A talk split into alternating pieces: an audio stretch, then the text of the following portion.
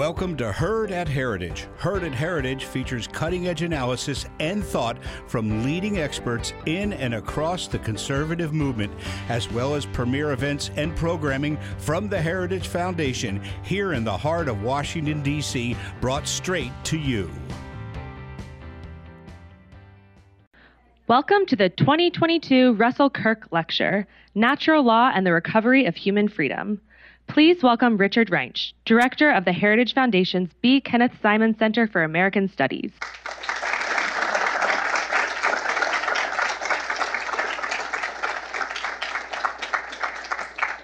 Welcome to the 2022 Russell Kirk Lecture um, to be delivered by Robert George on the natural law and recovery of human freedom. I know that we are in store for an intellectual feast this afternoon. Uh, before introducing uh, Robert George, I'd like to say a few words about our namesake, Russell Kirk, and his connection to the natural law and some of his writings. Uh, the natural law is a perfect subject for the Russell Kirk Lecture Series, as Kirk's writings bear the mark of a man searching for and articulating the essence and the reality of the truths that serve as the foundation of ethics, law, and culture. I don't exaggerate in making the claim that Russell Kirk's writings and contributions made American conservatism into a remarkable and intellectually coherent assemblage of thinkers, writers, journalists, academics, and activists. His primary focus, though, was not on policy and politics, even though he did serve for a while as a speechwriter to Barry Goldwater. He was an intellectual historian who dwelt on the moral and ethical roots of conservatism, which he prominently found in the later work of Edmund Burke in the conservative mind, Kirk's 1953 book, that made it impossible for conservatives to continue to deride uh, the conservative movement as just irritable mental gestures. He explores the thought of Edmund Burke and ends with T.S. Eliot. Along the way, he connects us to John Adams, to James Fenimore Cooper, Nathaniel Hawthorne, Walter Scott, Alexis de Tocqueville, Abraham Lincoln, and many, many more. Russell Kirk did not claim to find in these thinkers a grand unifying theme, but the thread of timeless truths of moral order, freedom, the transcendent, virtue, especially the virtue of prudence, along with custom and prescription and other conservative principles. Conservatism, Kirk always maintained, was the negation of ideology. American conservatism's purpose was to conserve our constitutional tradition and the moral and ethical order that it depended on. American historian Forrest McDonald once referred to Kirk as, quote, the American Cicero, because he wrote about what endures rather than the ephemeral, and what is morally obligatory rather than the latest intellectual fad. Regarding the natural law, the focus of our being here today, Kirk observed in a lecture delivered here at Heritage titled The Illusion of Human Rights, that natural law is, quote, the justice conceived as being the higher or ultimate law, proceeding from the nature of the universe, from the being of God and the reason of man, end quote. This time, I'd like to invite Professor George onto the stage. R- Robert George is McCormick Professor of Jurisprudence and Director of the James Madison Program in American Ideals and Institutions at Princeton University. He is also a member of the board of directors here at Heritage. He has served as chairman of the United States Commission on International Religious Freedom, and before that on the President's Council on Bioethics, and as a presidential appointee to the United States Commission on Civil Rights. He is a former judicial fellow at the Supreme Court of the United States, where he received the Justice Tom C. Clark Award. Professor George is the author of numerous books and essays and articles on a range of subjects, including uh, the natural law, marriage, anthropology, and morality. Uh, his books, uh, some of them, Making Men Moral, Civil Liberties and Public Morality, Oxford Press, In Defense of Natural Law, Oxford Press, 1999, The Clash of Orthodoxies, ISI Books, and What is Marriage? Man and Woman, A Defense, which he co authored with Sherif Girgis and Ryan Anderson. He has received numerous awards and honors from an array of institutions and in looking at all of them, I think what they signify is that in devoting his life to teaching and writing, Professor George has had an immeasurable impact on his students and on many other academics and writers. He is foremost in his defense of the integrity of the human person, the essential reality of marriage, the dignity of conscience, and I know he is going to give us much to think about today on the natural law and freedom. After Professor George speaks, he'll be joined by our president, Kevin Roberts, on stage for a moderated discussion, and we'll also take questions from our audience. Thank you.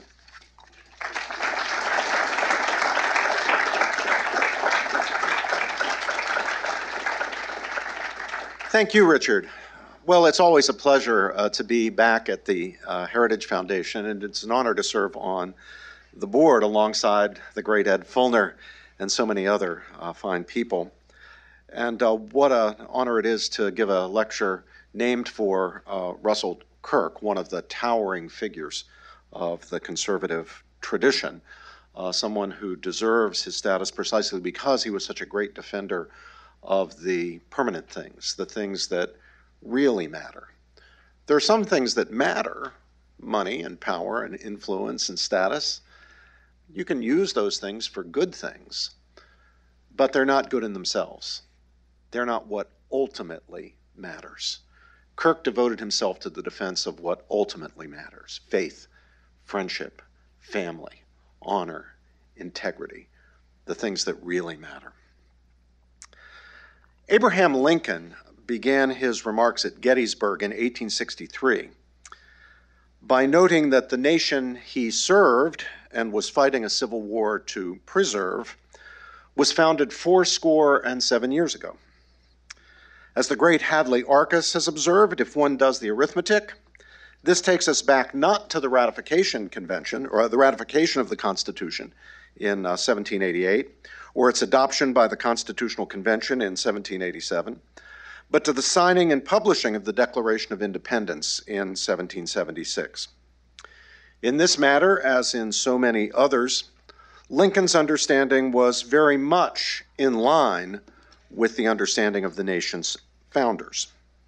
They too believed that with the Declaration they established a new nation, albeit one whose political institutions and fundamental law were changed in significant ways by the Constitution and then by its amendments. Lincoln observed that the nation they founded was conceived in liberty and dedicated to the proposition that all men are created equal. This natural law understanding of the American founding and the American regime is once again something Lincoln held in common with the founders themselves. As the Declaration proclaims, we hold these truths to be self evident that all men are created equal, that they are endowed by their Creator with certain unalienable rights. Among these are life, liberty, and the pursuit of happiness. It was on this basis that, Lincoln, that America's founding statesmen launched their experiment in ordered liberty.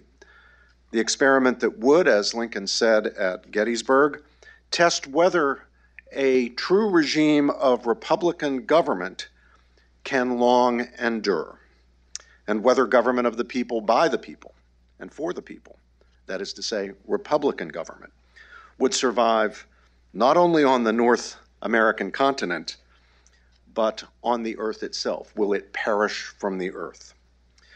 So the experiment, our founders' experiment, was a bold one. Yet Thomas Jefferson, the principal draftsman of the Declaration, had insisted that there was nothing novel about the natural law philosophy that he and his colleagues had set forth in their document as the basis of Republican liberty in the new nation. Reflecting on the Declaration in May of 1825, a little more than a year before his death and the death of his revolutionary colleague, then political foe, then friend John Adams, a little more than a year later on the 50th anniversary of the Declaration, Jefferson said in a letter to Henry Lee that the point of the document, the Declaration, was, and I quote, not to find out new principles or new arguments never before thought of, nor merely to say things that had never been said before, but to place before mankind the common sense of the subject. It was intended to be an expression of the American mind, and to give to that expression the proper tone and spirit called for by the occasion all its authority rests on the harmonizing sentiments of the day, whether expressed in conversations, in letters, in printed essays, or in the elementary books of political right as Aristotle, Cicero, Locke, Sidney, etc. End quote. Now, it goes without saying that Jefferson, a learned man, was aware that in a vast range of particulars, Aristotle's approach to practical reason and moral and political theory differs from Cicero's approach, which in turn, of course, differs from Locke's and so on. So it would obviously be erroneous to interpret Jefferson as claiming that the United States of America was founded on a particular natural law theory that was common to the four figures in the history of political philosophy he mentioned in a non exhaustive list. The claim, rather, I believe, is that the, quote, American mind that produced the Declaration and the harmonizing sentiments of the day that prompted the bold and dangerous decision to rebel against the British Crown, the greatest military power on earth, were deeply informed by the broad tradition of reflection about moral truth and its relationship to political order that includes Greek philosophers and Roman jurists of antiquity the true founders of the natural law tradition, we might say, and continues through the great Christian thinkers of the medieval period and the Enlightenment thinkers of the founders' own time. Now, one's knowledge of natural law, like all knowledge, begins with experience, but it does not end or even tarry there. Knowing is an activity, an intellectual activity to be sure, but an activity nonetheless. We all have the experience of knowing. But to know is not merely to experience, knowing is a complex and dynamic activity. The role of experience in the activity of knowing is to supply data on which the inquiring intellect, the mind, works in the cause of achieving insight, understanding. Insights, then, are insights into data. They are, as the philosophical theologian Bernard Lonergan brilliantly demonstrated by inviting readers simply to observe and reflect on their own intellectual operations, the fruit of a dynamic and integrated process of experiencing, understanding, and judging. So, what are the data supplied by experience that are at the foundations of our practical judgments, practical in Aristotle's sense, that is, reasoning with a view to action? What constitutes, in other words, the basic principles, the most fundamental foundations of natural law? Well, these are the objects of intelligibly choice-worthy possibilities, possibilities that, in as much as they provide reasons for acting of a certain sort, that is, more than merely instrumental reasons, we grasp not simply as bare opportunities, you could do this, but as uh, not simply as uh, bare um, uh, possibilities, I should say, you can do this, but rather as opportunities, things that are worth doing.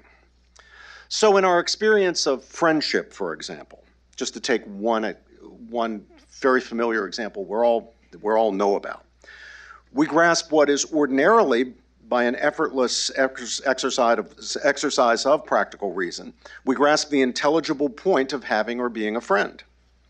We understand that friendship is desirable not merely for instrumental reasons. Indeed, a purely instrumental friendship would be no friendship at all, wouldn't it? But above all, for its own sake. You're only in a friendship if the friends are valuing each other for the sake of the other, for the sake of the friendship. They're treating their relationship as intrinsically and not merely instrumentally valuable. They're not merely using each other for extrinsic ends. Because we grasp the intelligible point of having and being a friend, and we understand that the fundamental point of friendship is friendship itself, and certainly not goals extrinsic to friendship, to which the activity of friendship is merely a means. We reasonably judge that friendship is intrinsically valuable. We know that friendship, in other words, is a constitutive, irreducible aspect of our well being and fulfillment as human beings, and that precisely as such, friendship provides a reason of the sort that requires for its intelligibility no further or deeper reason or subrational motivating factor to which it is a means.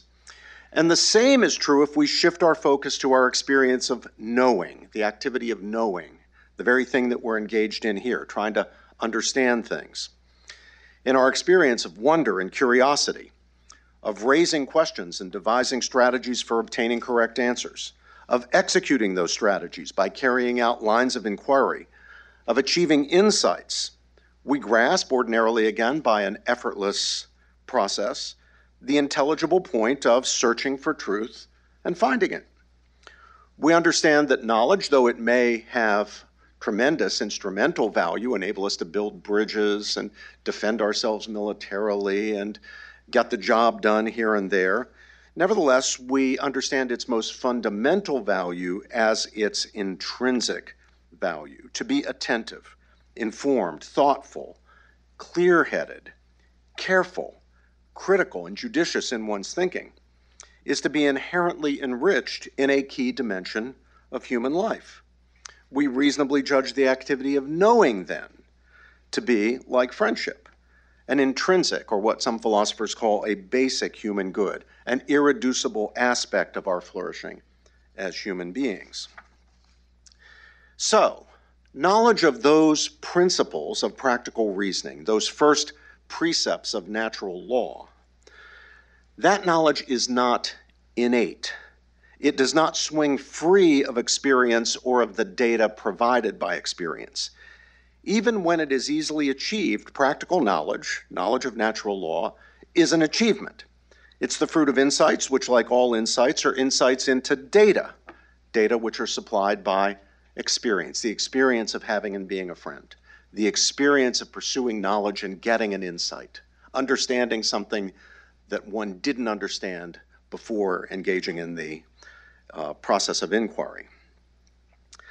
Apart from these experiences, there would be no data on which practical reason could work to yield understanding of the intelligible point and thus the value of friendship or knowledge, and the judgment that these activities are intrinsic fulfillments of the human person just as such, and thus are the first principles of practical reason and basic precepts of natural law. Now, it's important to understand that not all practical knowledge, knowledge directed to action, is strictly speaking moral knowledge, that is, knowledge of moral norms and their correct applications. Though all moral knowledge is practical knowledge, all moral knowledge is knowledge that guides action. Yet, knowledge of the most fundamental practical principles, those directing our actions toward what is intrinsically fulfilling for human beings and away from the privations of those goods, though not strictly speaking moral knowledge, is foundational to the generation and identification of moral norms. That's because moral norms are principles that guide our actions in line with the primary practical principles, those first principles of natural law, conceived altogether, that is, integrally conceived. And that's true whether we're talking about principles of personal morality or whether we're talking about principles of political morality. In other words, it's true of a principle like don't hit your sister, just as it's true of a principle like do justice, avoid injustice. Norms of morality, then, at any level, are specifications of the integral directiveness or prescriptivity of the various aspects of human well being and fulfillment that together constitute the ideal of integral human flourishing.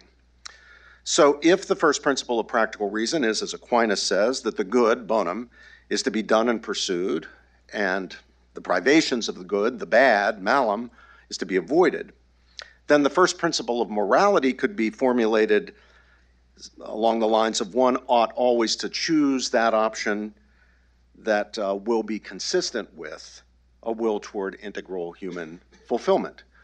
And that might not be a single option. There may be several options consistent with a will to integral human fulfillment, leaving us with a morally available set of choices, even if some choices are ruled out.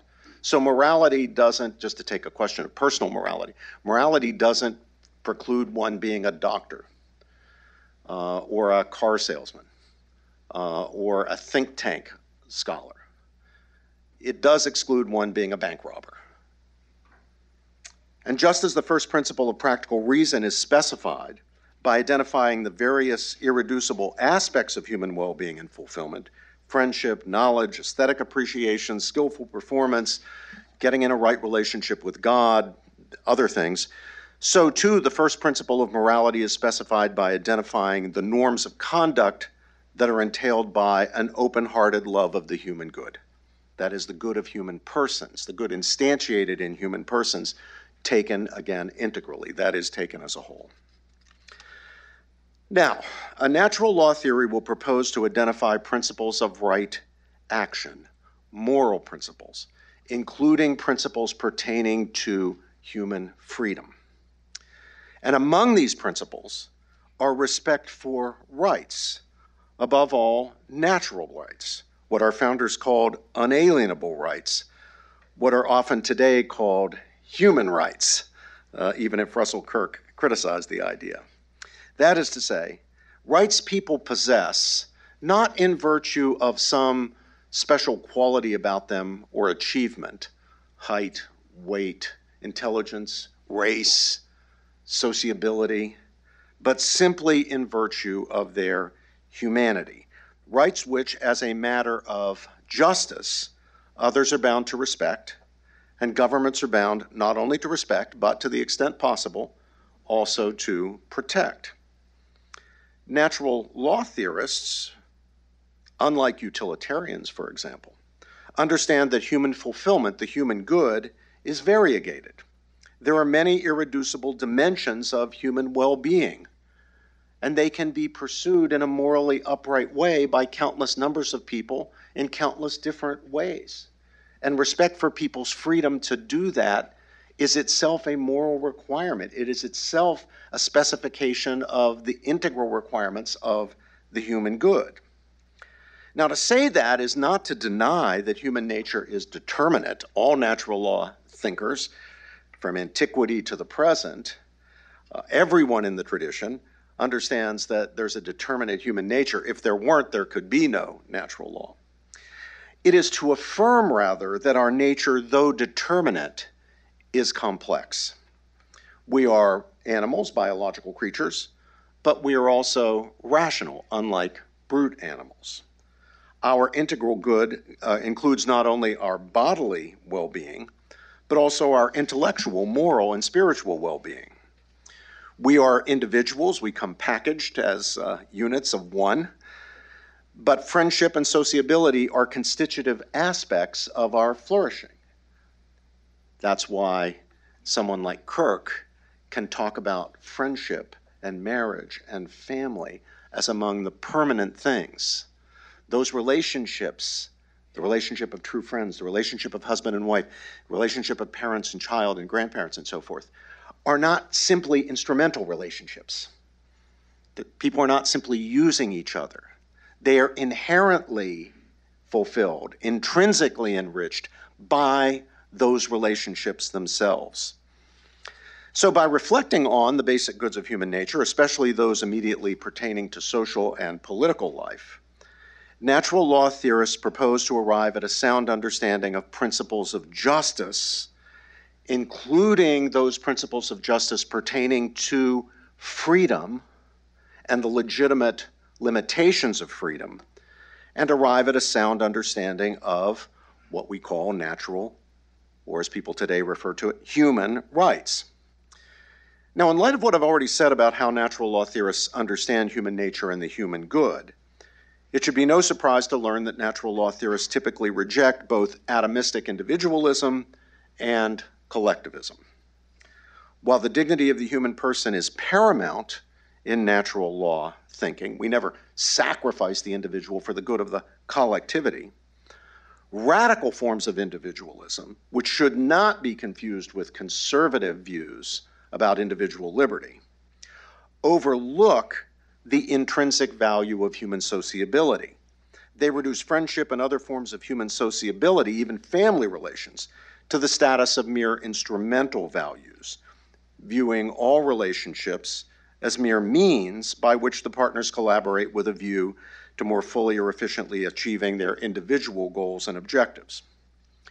Collectivism, on the other hand, in any form, compromises the dignity of human beings by instrumentalizing and subordinating them and their well being to the interests of larger social units, the community, the state, the Volk, the fatherland, the Fuhrer, the future communist utopia. They are of the right and the left, these various forms of collectivism, but they all commit the same mortal sin subordinating the good of the person to the larger social unit. Now, radical individualists and collectivists both have theories of justice and human rights, but they are, as I see it in any case, highly unsatisfactory. They are rooted in important misunderstandings of the human good, and neither can do justice to the concept of a human person. That is, a rational animal who is a locus of intrinsic value and to such an end in himself who may never legitimately be treated or treat himself as a mere means, but whose well being intrinsically includes relationships with others and membership in communities, beginning with the family, in which he or she has, as a matter of justice, both rights and responsibilities. Natural rights, human rights, including rights to basic freedoms, exist or obtain if it's the case that there are principles of practical reason directing us to act or abstain from acting in certain ways out of respect for the well being and dignity of persons whose legitimate interests may be affected by what we do. Now, I certainly believe that there are such principles. They cannot be overridden by considerations of utility. At a very general level, they direct us, in Kant's famous phrase, to treat human beings always as ends and never as means only. You'll remember that from your philosophy classes, that, that uh, formulation of the categorical imperative. Treat humanity, whether in the person of yourself or another, always as an end and never as a means only. Well, when we specify that general norm, we identify important negative duties the most obvious example, the easiest one, is the duty to refrain from enslaving people, treating other people as if they're property rather than as if they're persons, which is what they are. Now, although we need not put the matter in terms of rights, we could translate it into a different language. It's perfectly reasonable and I believe helpful to speak, for example, of a right against being enslaved and to speak of slavery as a violation of human rights. So while I heed Mary Ann Glendon's warning not to inflate rights talk or to turn every moral proposition into a proposition about rights. Some moral norms can't be captured in that language. I nevertheless think that rights is a legitimate, rights talk is a legitimate and useful practice. That we can and should speak legitimately of basic human rights.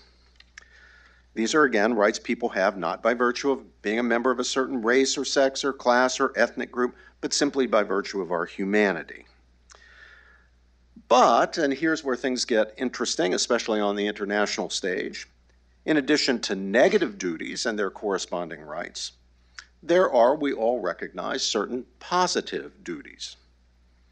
And these too can be articulated and discussed in the language of rights, though here, it is important to be especially careful because we need to be clear about by whom and how a given so called positive right is to be honored. Sometimes, for example, it's said that education or health care is a human right. Those claims are much more often made on the left than on the right. And often, and always when they come from the left, in my experience, these claims amount to substantive endorsements of policies driven by collectivist ideologies. The more or less subtle insinuation is that if something is a right, then it's the duty of government to provide it. Conservatives are therefore rightly leery of such talk. It's talk that appears, however, in Catholic social thought and other conservative traditions, and of course in international documents to which the United States has signed on. And it can, if one is careful, I believe, be detached from collectivist ideologies and policies. But to do that, certain questions must be asked and asked consistently and never allowed to fade off the stage. Who is supposed to provide education and health care to whom?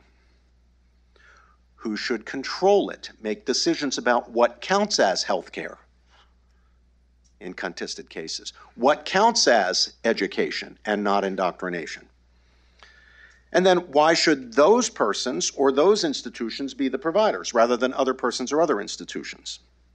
What place should the provision of education or health care occupy on a list of social and political priorities?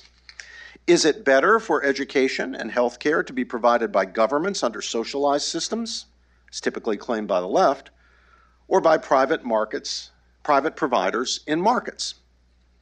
What does the principle of justice, and it is a core principle of justice, a central and stringent principle of justice, known as subsidiarity, famously formulated and insisted upon in Catholic social thought, require? When we're talking about positive rights, the question of subsidiarity has to be front and center. And these questions go beyond the application of moral principles. They require prudential judgments in light of the contingent circumstances people face in a given society at a given point in time. And often there is not a single uniquely correct answer. There are different morally legitimate ways of doing things. Just societies can handle them in different ways, just as people can be doctors or lawyers or think tank scholars or car salesmen. The answer to each question, each of those questions I asked, can lead to further questions, and the problems can be extremely complex, far more complex than the issue of slavery, for example, where once, once a right has been identified and its universality and the basic terms of its application uh, are out there, the result, the conclusion, is fairly clear. Everybody has a moral right not to be enslaved. If you're a person, you're not property. You have basic liberties, you have basic rights. And everybody has an obligation, as a matter of strict justice, to refrain from enslaving other people, even if they have the raw power to do it. Governments have a moral obligation to respect and protect the right, and correspondingly, to enforce the obligation. Now, what I've said so far should provide a pretty good idea of how I think we ought to go about identifying what are human rights. But in each case, the argument must be made, and in many cases, there will be complexities to the argument.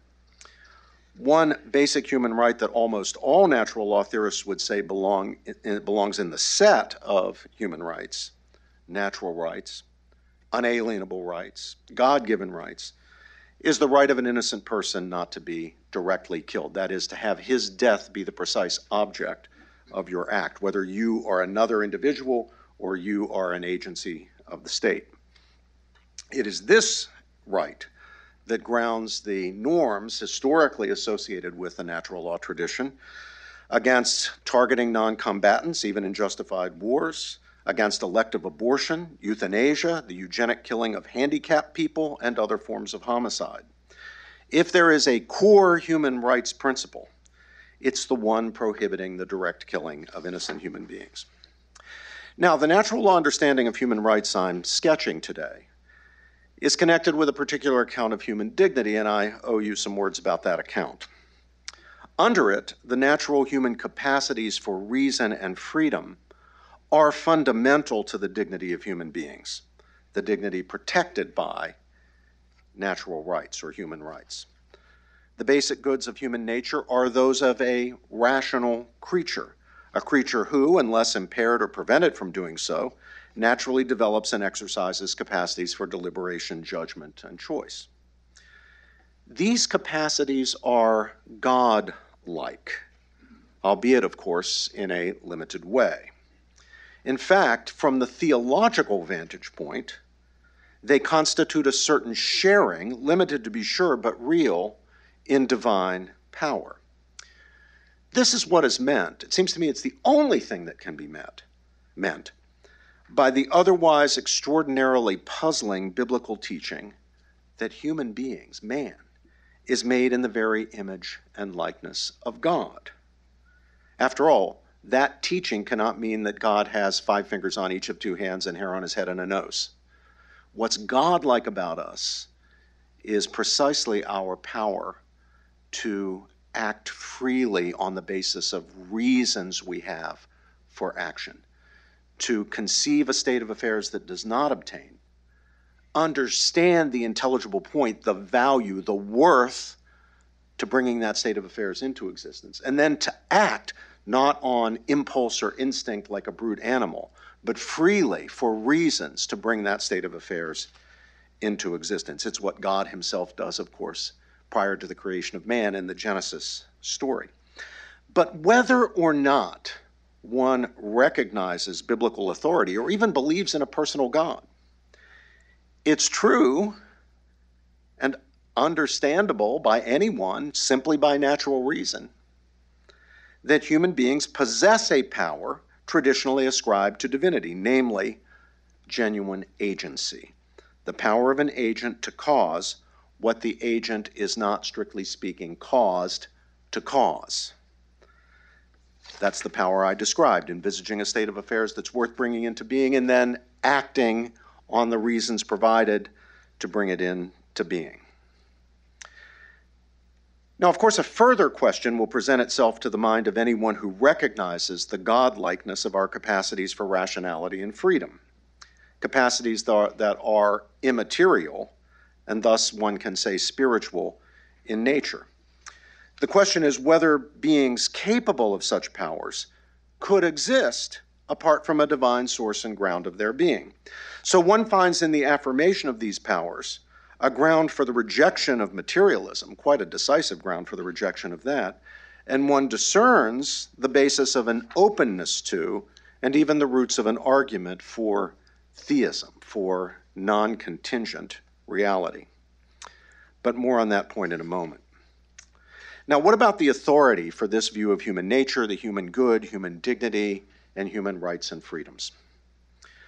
Well, natural law theorists are interested in the intelligible reasons people have for their choices and actions. It's all about identifying, understanding, grasping reasons. We're particularly interested in reasons that can be identified without appeal to any authority apart from the authority of reason itself. Now, this is not to deny that it is often reasonable to recognize and submit to religious or certain forms of secular, for example, legal authority in deciding what to do and not do, whether to stop at this stop sign or not, for example. Indeed, natural law theorists have made important contributions to understanding why and how people can sometimes be morally bound to submit to and be guided in their actions by authority of various types. But even here, the special concern of natural law theorists is with the reasons people have for recognizing and honoring claims to authority we do not simply appeal to authority to justify authority. Now, one might then ask whether human beings are in fact rational in anything more than an instrumental sense. Can we discern intelligible reasons for human choices and actions? Well, everybody recognizes that some ends or purposes pursued through human action are intelligible, at least insofar as they provide means to other ends. For example, people work to earn money, and their doing so is perfectly rational. Money is necessary means to a great many important ends. You literally can't live without it. So no one doubts its instrumental value. The question is whether some ends or purposes are intelligible as providing more than merely instrumental reasons. Are there, in fact, as I've been presupposing and asserting, intrinsic as well as instrumental goods? Well, your hardcore skeptic denies that there are intelligible ends or purposes that make possible rationally motivated action. And natural law theorists, by contrast, hold that friendship, knowledge, critical aesthetic appreciation, and other ends or purposes are intrinsically valuable. They're choice worthy not simply as means to other ends, but as ends in themselves, and they can't be reduced merely to their um, uh, value in uh, satisfying our desires or emotions or feelings or other subrational motivating factors. These are the goods constitutive of our nature. Finally, again, to the question of God and religious faith in natural law theory. As soon as you bring up the concept of natural law, lots of skeptics, mostly on the progressive side of things, who have forgotten what Martin Luther King says about natural law every time his subject matter turns to justice. For example, in the letter from Birmingham jail, where he distinguishes a just from an unjust law precisely on the ground that a just law is in conformity with the natural law and the eternal law, and an unjust law is a law that's out of conformity. But lay that aside. The minute you raise the question of natural law, you invoke the idea of natural law, some people, especially on the progressive side, will say, You are illegitimately bringing religion into this. Natural law is a religion based uh, argument and so forth. So let me conclude by addressing that. It's true that most natural law theorists are theists. There are some who aren't, but most are. They believe, we believe, I believe, that the moral order, like every other order in human affairs, is what it is because God creates and sustains it as such. In accounting for the intelligibility of the creative order, natural law theorists infer the existence of a free and creative intelligence, a personal God, a non contingent ground of contingent reality. Indeed, natural law theorists typically argue that God's creative free choice provides the only ultimately satisfactory account of the existence of the intelligibilities humans grasp in every domain of inquiry, whether it's philosophy or whether it's the natural sciences or it's the social sciences or the humanities or mathematics or what have you. Now, natural law theorists do not deny that God can reveal moral truths, and most, all Christian and Jewish natural law theorists, for example, believe that God has chosen to reveal many such truths. However, natural law theorists also affirm that many moral truths, including some that are revealed, can also be grasped by ethical reflection apart from revelation.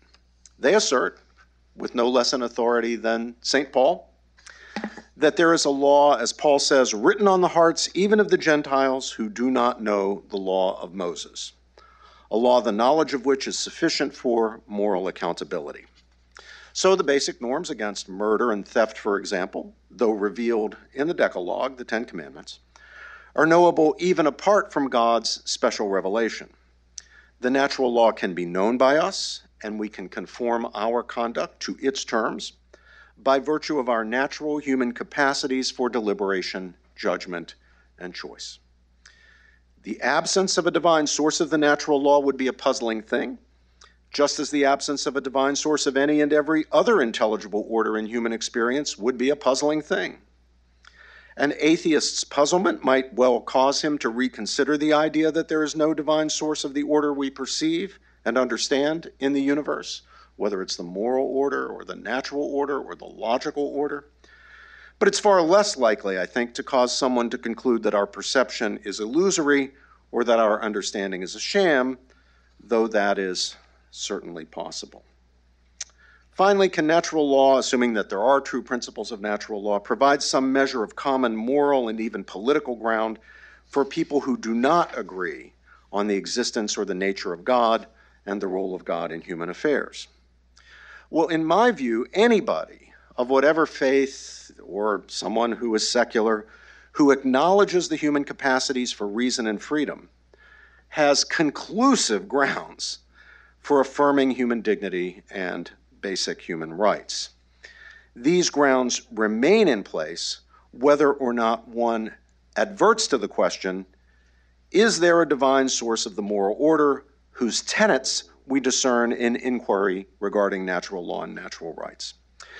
Now, I myself happen to think the answer to that question is yes, and that we should be open to the possibility that God has revealed himself in ways that reinforce and supplement what we can know by unaided reason. It is, it seems to me, true that in our fallen condition we perceive moral truths, but often through a glass very darkly, and that revelation can shine a spotlight on what was obscure and enable us to see it clearly. Just as natural law thinking can often illuminate and make intelligible what are otherwise obscure teachings of scriptural uh, revelation. So, yes, I happen to think God has revealed himself, and it's a darn good thing that he has because we can't know all that we need to know by reason, as much as I think we can know.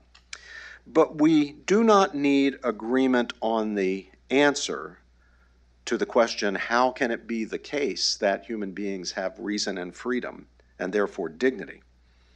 So long as we agree about the truths that give rise to the question, namely, that human beings possessing the literally godlike, indeed literally awesome, for once we can use that word correctly, awesome powers of reason and freedom are bearers of a profound dignity that is protected by certain basic human rights, including those fundamental freedoms that Jefferson and his colleagues acknowledged and wrote into our Declaration of Independence. Thank you.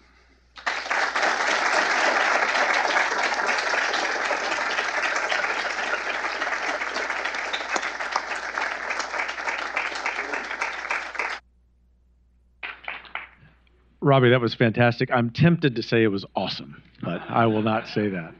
So we have some time for questions. I'll start with one, and then we'll go to our audience colleagues who'll get cued on how to do that in just a moment.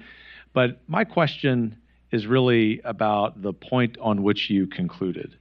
And and and the follow-up is have we gotten in the public square too far gone in our ability to talk about natural law for the political left and the political right in the United States to even see that, in spite of your very persuasive answer to your own question, as common ground on which to advance good policy?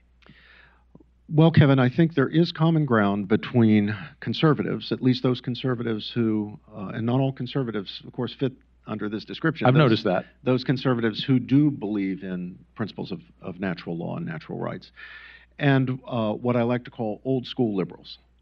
Uh, those who uh, are supportive of a much larger role for government in uh, uh, public affairs than conservatives characteristically are interested in, but who do believe in the principle of human dignity and do understand that human dignity is grounded in our unique capacities for reason and freedom, and who understand, therefore, that civil liberty is important.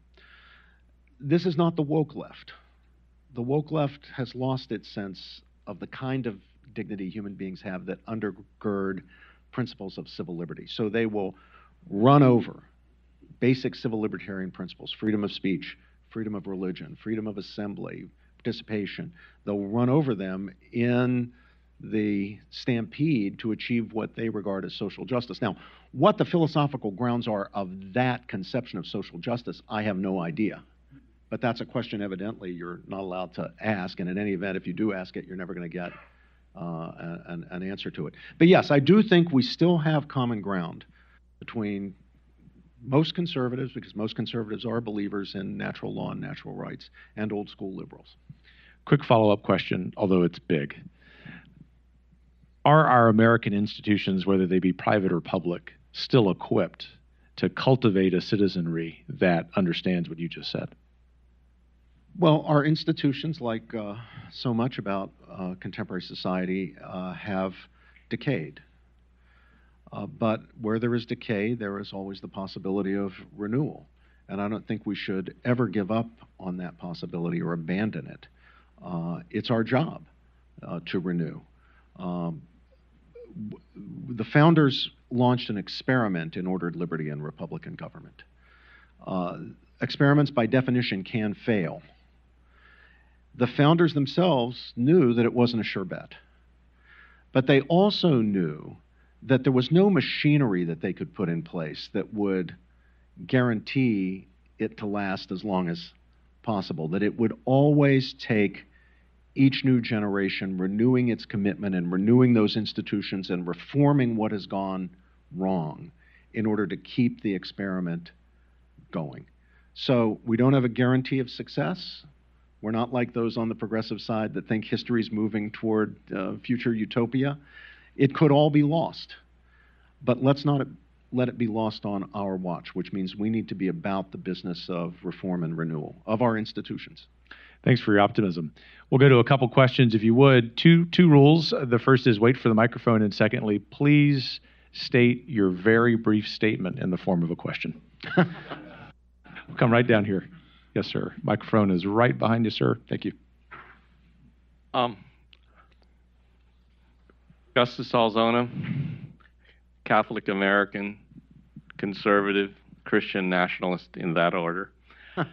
um, my question is this uh, um, now that we uh, have uh, overturned uh, Roe v. Wade, uh, what would you advise um, Christian conservative activists such as myself, um, especially those of us who don't have a whole lot of money, um, what would you advise us, uh, other than pray, to uh, get the uh, gay marriage decisions of 2013 and 2015, gay marriage, civil unions, marriage, whatever, uh, overturned?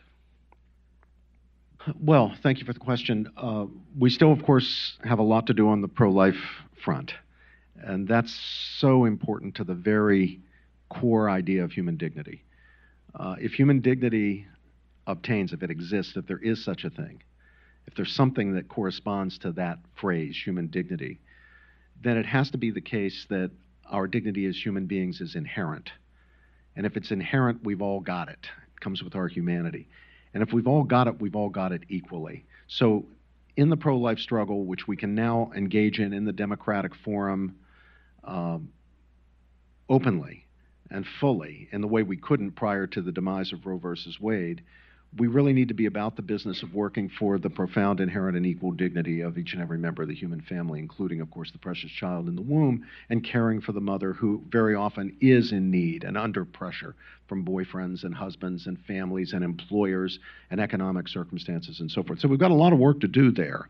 Roe versus Wade simply, I'm sorry, Dobbs against uh, Jackson Women's Health, overturning Roe versus Wade, simply returns that issue to the Democratic Forum. Now we have to do our work there. But I think Justice Thomas is right. This is very controversial to say. Justice Thomas, in his uh, concurring opinion in Dobbs, and no one joined him in this, uh, but I believe he was right in saying that in exposing as fallacious and rejecting the doctrine of substantive due process, which is the principle on which Roe existed, Roe was built the court has also undermined the authority of its other substantive due process decisions, including Obergefell, the decision that uh, uh, redefined uh, marriage for the entire nation. So uh, there's an opening there. Now, the other justices have uh, been at pains to say that's not the issue, that's not what we're talking about here. Uh, but I think what Justice Thomas says is true as a logical matter. There is no longer, with Roe gone, and gone because substantive due process is a corrupt doctrine, with Roe gone and substantive due process now exposed for the fallacy that it is, uh, there is no solid constitutional basis for some of these other uh, decisions. Now, that does not include, by the way, Loving against Virginia. The left has been claiming that it does. That's not true. Loving is not a substantive due process decision, it's an equal uh, protection uh, decision. But it is true for Obergefell. We're going to work in one more question. Yes, ma'am. Middle of this section here, microphone's coming your direction. Uh, Dinah Scott Roth, Heritage Foundations. Great to see you, Robbie. Thanks so much for coming. We're old classmates from Swarthmore. And Oxford, too, yeah. So uh, here's my question. You talked about natural law coming from reason. Well, what if, say, we're one of the Aztecs and we think that our reason tells us that natural law involves child sacrifice? Or, for example, if I was one of your colleagues at Princeton and I believed it was okay to kill a baby soon after it was born because it has no consciousness of its own existence uh, then you have the application of reason leading to something that's very much against what we think of natural law. Well, that's certainly true, but then we sit down and have an argument. So we've agreed that there's a moral truth. Good. That gets us somewhere. Now the question is what is the moral truth? So, in uh, my discussions, let's say with my colleague, this is a real life case, as Diana knows, my colleague Peter Singer uh, at Princeton University, who believes not only in abortion, but also in the morality of infanticide. Uh, and he would say to me, uh, Robbie, well, you know, you and I agree that what gives human beings special standing and status and dignity is our capacities for deliberation, judgment, and choice, our rational capacities. But unborn babies don't have those, and newborn babies don't have those. You don't develop even a sense of yourself as separate from your, your mother until many months, maybe a year, maybe more, uh, after after birth, and so that's how he would justify uh, infanticide, not just abortion, but infanticide as a practice. Well, first I would say, Peter, you're absolutely right, and please tell all our colleagues that if you accept abortion, you've got to accept infanticide, logically. Let them know that so they're in on this secret between us. It is true. He's logically correct that the argument for abortion will give you infanticide. So now the question becomes is he right that human dignity requires the immediately exercisable capacities for deliberation, judgment, and choice? The alternative is that human dignity requires the radical, that is to say, root, the Latin root, capacity, uh, capacities for deliberation, judgment, and choice, which are, of course, uh, uh, in place from the earliest embryonic stage, from the point at which you have the formation of a new individual member of the human species. And that is indeed from the point at which a child is, is conceived. Uh, if it's the latter, the, the radical capacities, then of course not only is infanticide wrong, but elective abortion, that is abortion where there's no threat uh, to the uh, to the no physical grave physical threat to the mother, uh, elective abortion would be morally impermissible, and the rights of the child should be protected, which is of course my uh, my position. If it's the former, if Peter's right that it has to be the immediately exercisable capacities, then that would mean that a person who was in a coma uh, would not have that capacity. A person under anesthesia would not have that capacity. So if we killed the person while the person was under anesthesia, we wouldn't be killing a person.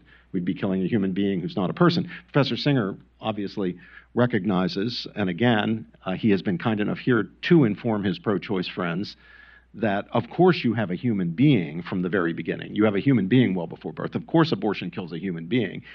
Pro- Professor Singer is under no illusions about when life begins. He and I agree about that. Uh, he just thinks you can distinguish human being from persons.